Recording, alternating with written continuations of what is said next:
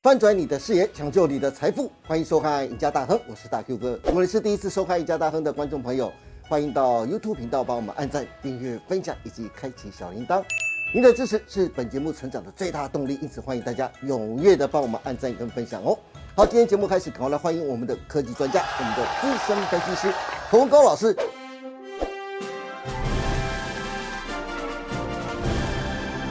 阿高老师你好，嗨，大 Q 哥好，耶各位投资者大家好。是，哎，那个阿高老师，我们现在开始要参加五等奖比赛了。五等奖比赛，一个灯，两个灯，三个灯，四个灯，对不对？不行了，你这都是蓝色的灯。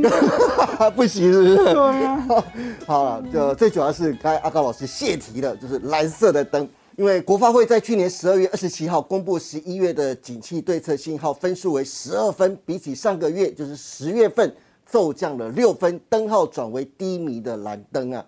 上一次出现蓝灯是在二零一八年十二月份的事情喽，这次分数更创下二零零九年六月以来的新低，反映当前目前的经济状况真的是很不乐观。所谓景气对策信号蓝灯，是指景气对策信号分数来到十六分以下，代表景气进入到衰退，政府就必须赶快采取强力的措施，刺激景气赶快复苏啊。但是根据统计，两千年时候的网络泡沫曾经连续出现过十五个月的蓝灯，是蓝灯灯数最多的时期。二零一一年欧债危机的时候，还有二零一五年景气疲弱的时候，曾经出现过十个月的蓝灯。那接着是二零零八年的金融海啸，出现过九个蓝灯。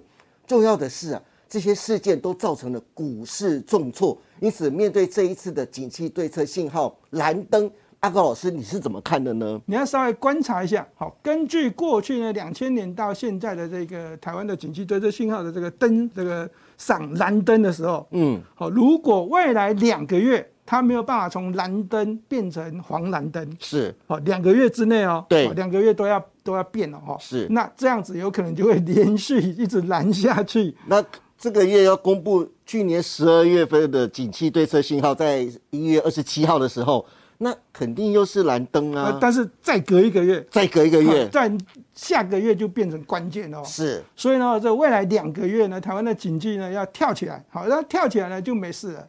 那如果没有跳起来的话呢，哦就就一直蓝下去，真的就像我说的，就是一个灯、两个灯、三个灯、四个灯，对，但是灯灯灯，偏偏不是红的，是蓝色的。是那这次呢，这个景气灯要新这个往蓝灯的方向走呢，基本上就是中国大陆出问题了。在台湾的这个出口的这个比重来看呢，有这个哦国家的政府的统计资料来看，现在好出口到香港跟中国大陆还是在四成以上。对，那出口到这个哦东协大约是百分之十六左右。是好，所以呢，我们的出口的这个对象呢，基本上如果有问题的话，好，就像我们刚刚讲的这个全球金融风暴，好，美国有问题，那这欧债风暴，那欧洲经济体有问题，那在中国大陆我这个地方出问题的话，我们当然出口值也是会受到影响。那以这个十二月份的这个统计来看的话呢，好，那连四黑啦，好，应该是确定的，应该是确定的。是啊，那如果以这个主计处来公布的 GDP 的这个角度来看呢，嗯，好，我们这张图呢也是很悲观的 啊，因为它就是下修嘛。对，但是好消息是什么？大 Q 哥，嗯，主计处通常公布 GDP 的数据，通常是最保守的，另外一个就是不不太精准，然后 它会它会一直修正，对好往上，好，它会讲保守。那这景气 GDP 往上走的，它就会开始往上修。是那下跌的时候也是一样。是那在对这个好操作交易上面，好像比较偏向长线布局会比较好一点。那当然呢，在长线布局上面呢，大家会有资金的问题，所以呢，建议大家啊，就依照过去的这个这个灯号的演变来看，哦，分批布局，好长线这样持有可能会是最好的这个交易策略。真的。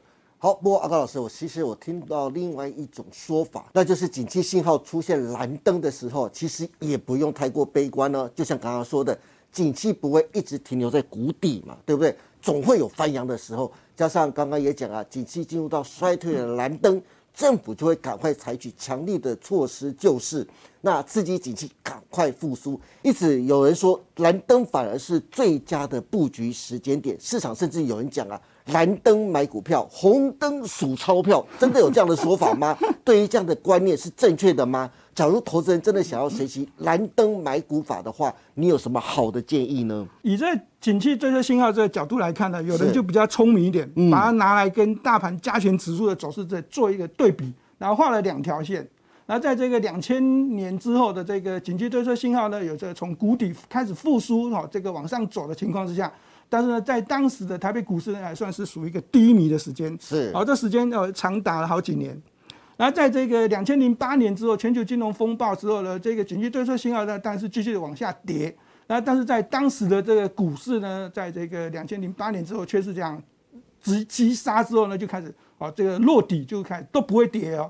所以有越跌越跌越高，那到现在是一个这个啊涨到这个一万八千点啊，现在跌下来了哈、对。然后跌回来到这个一万四千点附近，那但是都还是比这个呃二零零八年之这个之前的这个走势都还是高的。是。那有些股票你就必须要怎样？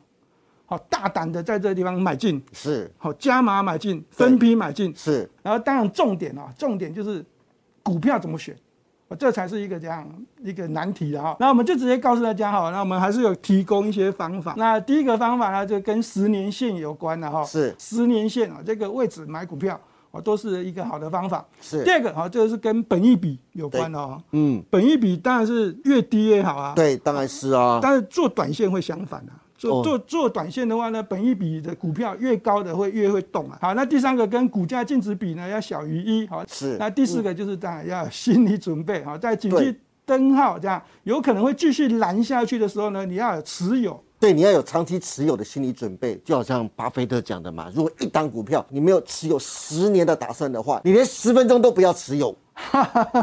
呃，大哥哥这样讲就是这样严重了啦。哦，没有，因为每个人交易习性不太一样，但是是我们今天提供给大家的这个交易的方法啊，就是这样子，好吧？好，阿高老师，既然你也认同景气信号蓝灯的选股法，而且你也讲了这个月公布的十二月景气信号灯啊，恐怕还是蓝灯哦。如果投资人真的想要在大盘相对低档的时候开始进场布局，你会建议首选哪些产业跟个股？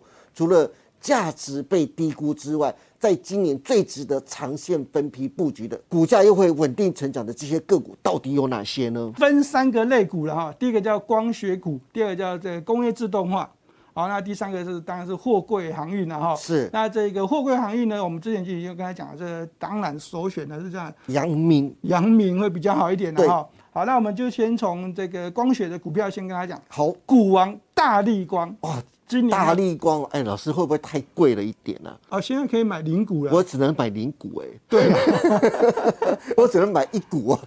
没有没有那么差啦。好，那资金少的投资朋友呢，当然就是买零股了哈。但是是我会告诉大家，整个光学类股呢，这是一个很重要一个课题啦。是啊，因为过去已经跌不疼两不爱很久了。那在这个 AR、VR 的这个好这个效应之下，啊，光学的这个需求应该会这样前景会开始发光。嗯，那尤其是在苹果在这个呃所谓的 AR 眼镜。对哦，跟这个所谓的特斯拉的这个自动驾驶上面的这个光学镜头呢都有引用。那现在电动车哦，这趋势拉起来，未来这个自动驾驶呢肯定也会这个有一些需求。